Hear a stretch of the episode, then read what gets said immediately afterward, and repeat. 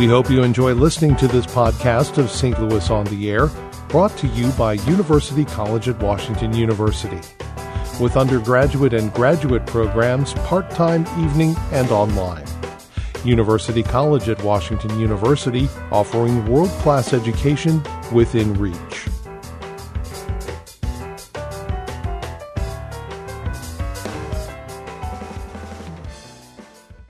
Welcome to St. Louis on the Air. I'm Don Marsh.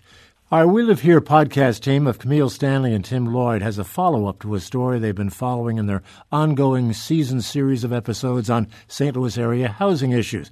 Joining me in studio is reporter and producer Tim Lloyd.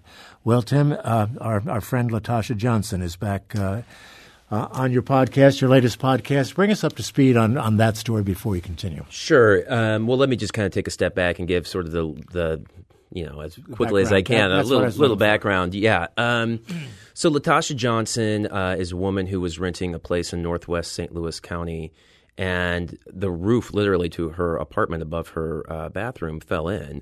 Didn't feel like the landlord was doing anything to to remedy the situation, and said, "I'm not going to pay rent on a place with where you know the roof has fallen in."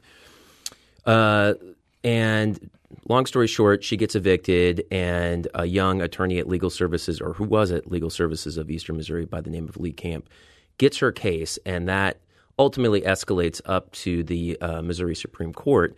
And the core issue of this case is something called the implied warranty of habitability, which says that if you rent a place from somebody, the person you're renting from needs to make sure it's actually livable.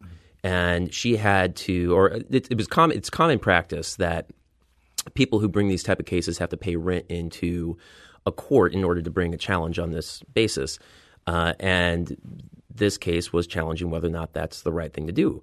Uh, and they issued a ruling uh, July 3rd, so a little bit, uh, about a month and a half ago. is Missouri Supreme yeah, Court. Mi- Missouri Supreme Court. Yeah, sorry. Uh, and this is a bit of a follow up on that particular ruling because it is, it is a, sort of a mixed bag, and we hear from um, the uh, both attorneys on either side of this case. Well, part of the mixed bag is the fact that she lost her case in the before the Missouri Supreme Court. She did, right. So, um, you know, the eviction stays on her record. Um, Nobody's, nobody's going to rent to her if she's got that on the record, right? right. And not to mention the fact that she's in debt. Yeah. Okay. What's the other part of the mixed bag? Well, the other part of the mixed bag is that there was the, this practice of requiring people to pay rent into a court uh, in order to bring a challenge on the basis of war- implied warranty of habitability uh, is something that up until this ruling is essentially dicta. So, meaning that it's a common practice, but it's not really the law. The court, the high court in, in the state said that it ultimately this is not something that uh, a court has to do that it's an individual judge who can decide whether or not this is something she or he will require in a case so this gives at least some avenue for uh, people who want to bring these challenges and have legitimate challenges to not have to pay rent for a place that's not livable But that does not apply to her. that does not apply to her Okay. What uh, what now? Well, life has not been easy for her. You know, an eviction on on her record, and um, you know, in debt. Uh, technically, is is homeless right now. Is kind of you know continually looking for a place to to stay. Um, She does have a job. I mean, she does Right, have the yeah, wherewithal uh, to pay rent if uh, she could. right, but you know these these issues tend to compound, Hmm. um, and it, it, there's sort of the legal part of this, and there's also the the ethical and moral part of it, which is um, should your income or should poverty limit you from having uh, equal access to justice? My, uh, I, I listened to the uh, segment this morning, Mm-hmm. and um, there is going to be another attempt, obviously, to try to get the Missouri Supreme Court to change its mind. That's got to be a tough thing to do. It is very tough to do. So her attorney Lee Camp filed a motion asking the court to um, basically extend out this consideration whether or not she should ha- she sh- she should have had to have paid rent into the court to bring her challenge um, to her individual case.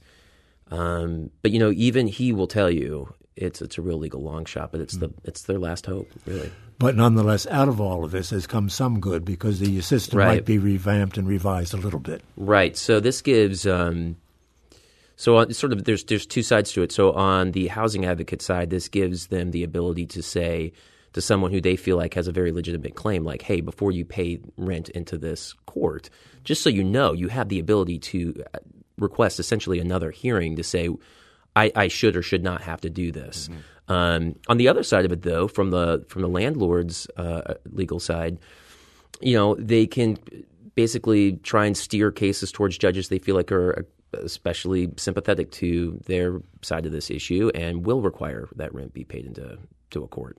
Well, once again, Tim Lloyd, you and Camille Stanley have done a great job on this oh, story. thank you, Don. We, uh, you know, it, it's just so sad to think of this poor woman though who was caught in this trap, as right. it were, and unable to uh, really extricate herself from it. And folks, as we always say at the end of these segments, if you are interested in listening to We Live Here, and we hope you are, you can download it from wherever you get your podcasts. I like that. You sound good saying you love that. that. Hey, yeah. I'm getting used to it. Yeah, yeah. Thank you, Tim. You bet. That's it for us for today. Support for We Live Here comes from Metropolitan St. Louis's Sewer District. Archive versions of past St. Louis On the Air programs available for download or podcast at stlpublicradio.org slash STL On Air.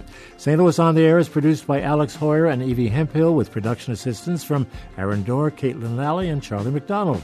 Executive producers Mary Edwards. St. Louis On the Air is a production of St. Louis Public Radio, 90.7 KWMU. Thank you for listening. I'm Don Marsh.